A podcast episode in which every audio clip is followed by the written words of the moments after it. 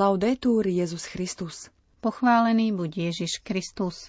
Počúvate slovenské vysielanie Vatikánskeho rozhlasu.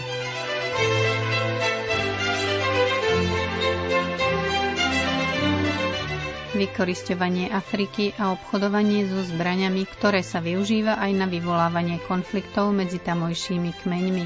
To sú niektoré z tém, ku ktorým sa vyjadril pápež František počas tlačovej konferencie na palube lietadla pri návrate zo svojej 40. apoštolskej cesty. V dnešnom vysielaní sa vrátime aj k stretnutiu svätého Otca s vysídlenými osobami v juhosudánskej Džube, kde zdôraznil, že ženy sú kľúčom k premene krajiny. Vypočujeme si aj svedectvo biskupa sírskeho Alepa, ktoré poskytol vatikánskym médiám po pondelkovom ničivom zemetrasení. V útorok 7. februára vás od mikrofónu zdravia Zuzana Klimanová a Miroslava Holubíková.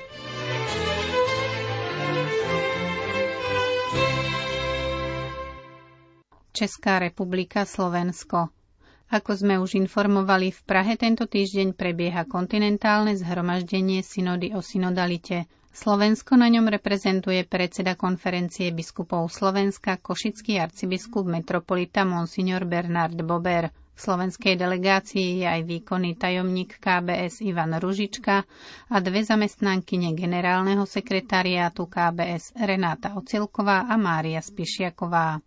Pripomeňme, že kontinentálne stretnutie v Prahe má dve fázy. Od 5. do 9. februára prebieha rokovanie 200 delegátov biskupských konferencií osobne a 390 online. Od 10. do 12. februára bude nasledovať plenárne zasadanie 39 predsedov Rady Európskych biskupských konferencií, v rámci ktorého sa bude reflektovať kontinentálne synodálne zhromaždenie. Vatikán, Konžská demokratická republika, Južný Sudán. Prinášame ďalšiu časť z tlačovej konferencie, ktorá sa uskutočnila na palube lietadla pri návrate z Južného Sudánu. Na otázky novinárov odpovedal pápež František spolu so svojimi partnermi na ekumenickej púti pokoja, anglikánskym prímasom Justinom Welbym a hlavou škótskych prezbyteriánov Jainom Greenshieldsom. Prvú otázku položil novinár z Konžského katolického rádia – Svetý otec ohľadom Konžskej demokratickej republiky povedal. V Kongu som videl veľkú túžbu napredovať, veľa kultúry. Pred príchodom sem som sa pred niekoľkými mesiacmi prostredníctvom Zoomu stretol s veľmi inteligentnými africkými univerzitnými študentmi. Máte ľudí s vynikajúcou inteligenciou. Je to jedno z vašich bohatstiev. Mladí ľudia, inteligentní, mladí treba ich podporovať, aby študovali. Treba im vytvoriť priestor, nie zatvárať dvere. Máte toľko prírodného bohatstva, ktoré láka ľudí, aby prišli a vykoristovali Kongo. Prepáčte za to slovo. Existuje myšlienka, Afriku treba vykoristovať. Niektorí hovoria, že krajiny, ktoré mali kolónie, síce poskytli nezávislosť, avšak akoby len od podlahy nahor. Tam na spodu im nezávislosť nedali, prišli hľadať nerasty. Neviem, či je to pravda, ale hovorí sa tak. No myšlienku, že Afriku treba využívať, vykoristovať, musíme odstrániť. A keď už hovoríme o vykoristovaní, bolí ma problém východu krajiny, kde je vojna a vykoristovanie. V Konžskej demokratickej republike som sa mal možnosť stretnúť s obeťami tej vojny, so zranenými, s ľuďmi s amputovanými končatinami. Toľko bolesti a to všetko kvôli zhábaniu bohatstva. To nejde. Kongo má toľko možností. Anglikánsky arcibiskup Justin Welby na otázku reagoval slovami.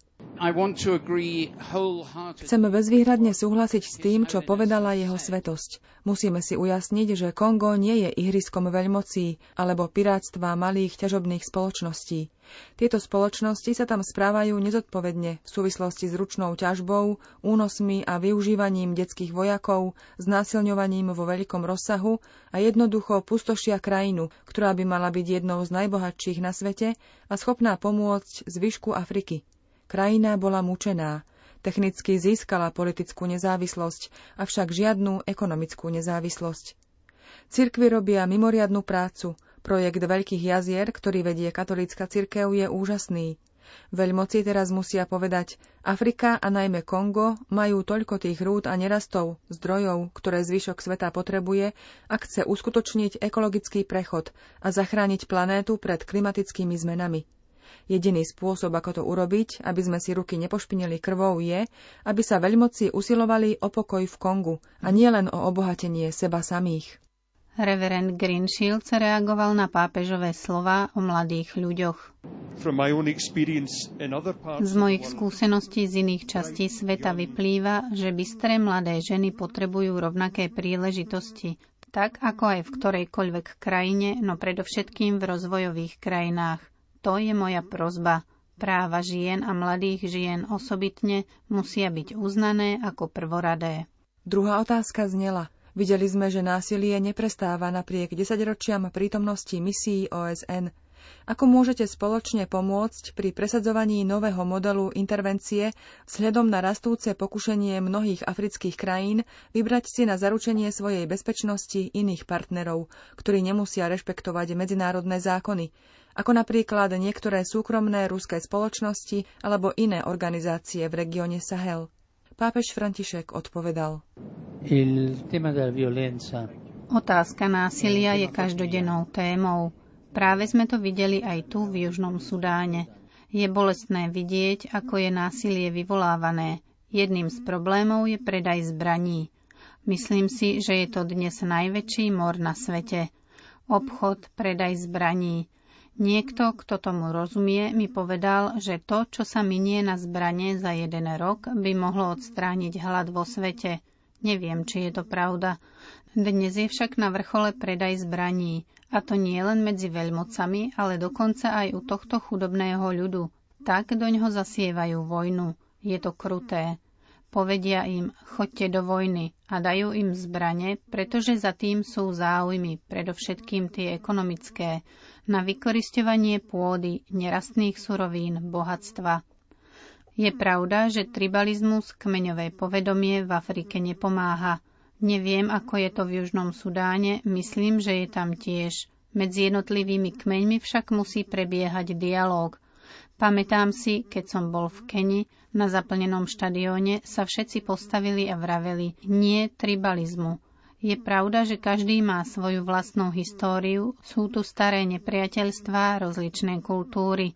Avšak je tiež pravda, že sa vyvoláva boj medzi kmeňmi prostredníctvom predaja zbraní a potom sa vykoristuje zem oboch kmeňov.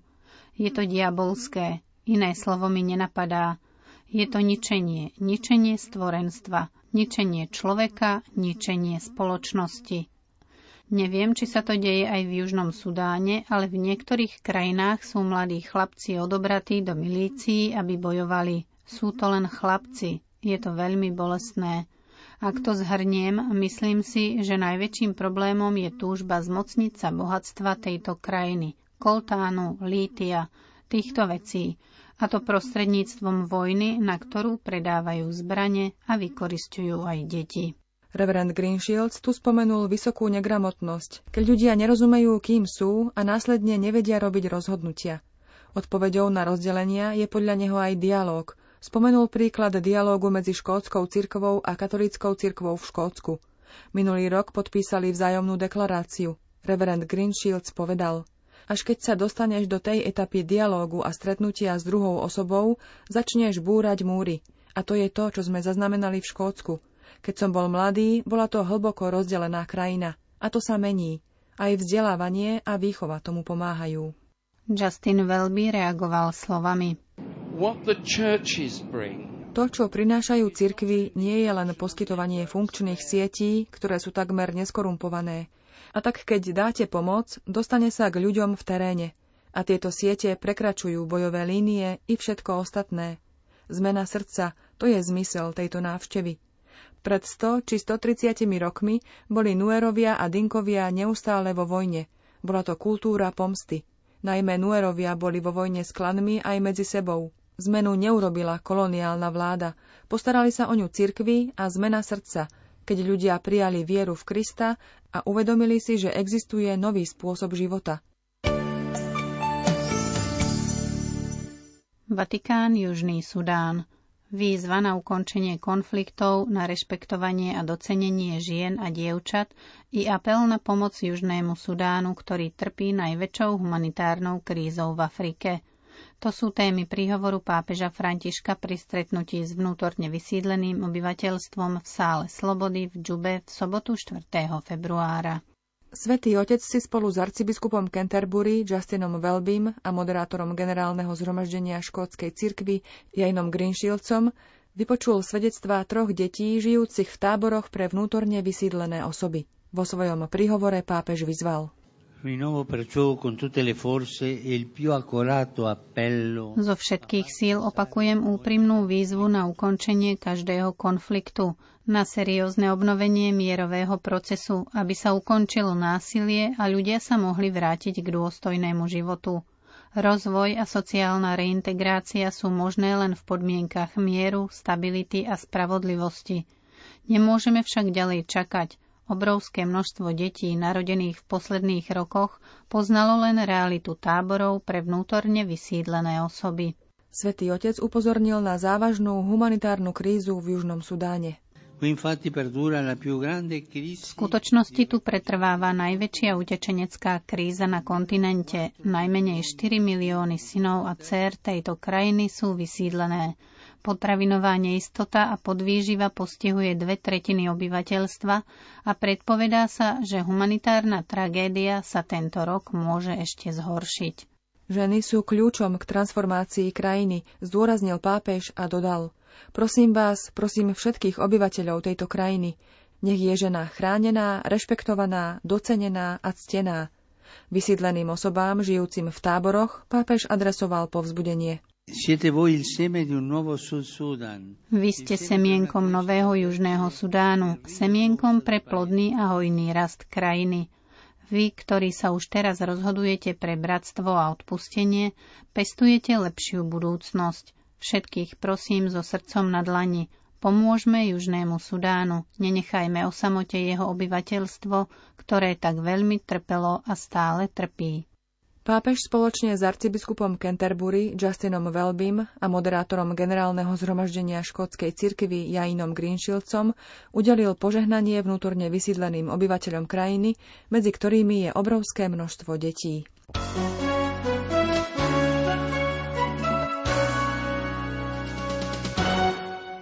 Turecko, Sýria. Ľudia sú na ulici v chlade a v daždi uviedol biskup sírskeho Alepa monsignor Antoán Audo, keď za zvuku sirén záchranných vozidiel niekoľko hodín po zemetrasení poskytol rozhovor pre vatikánske médiá. Prírodná katastrofa, ktorá včera 6. februára otriasla Tureckom a Sýriou, vyvolala strach, spôsobila smrť i to, že tisíce ľudí sa nachádzajú pod troskami. Svet sa mobilizuje v pomoci. Napriek maximálnemu úsiliu miestnych orgánov a medzinárodného spoločenstva pomoc prichádza pomaly. O situácii, ktorú zhoršujú náročné podmienky, ako prítomnosť mnohých utečencov a nízke zimné teploty, priniesol svedectvo chaldejský biskup Valepe, monsignor Audo. Boli sme na treťom poschodí, strach bol obrovský a teraz sú všetci ľudia na ulici, v chlade a v daždi. Na takéto udalosti nie sme zvyknutí. Niečo také som v Alepe videl prvýkrát. Dnes budeme spať pri vchode do biskupstva alebo inde. Uvidíme, čo ďalej. Je tu veľký strach, všade sú škody, dokonca aj v katedrále. Knižnice sú zničené, domy sa zrútili. Je to apokalyptická situácia. Toľko ľudí je v autách, všetci majú v rukách mobilné telefóny a snažia sa komunikovať. Situácia je veľmi smutná a teraz potrebujeme pomocné vozidlá, elektrinu. To je problém. Dodajme, že miestne zdroje zaznamenali doteraz približne 5000 úmrtí, avšak v Turecku bolo už zachránených najmenej 8000 ľudí. Odhady Svetovej zdravotníckej organizácie ukazujú, že katastrofa postihla najmenej 23 miliónov ľudí. Milí poslucháči, do počutia zajtra. Laudetur Jezus Christus.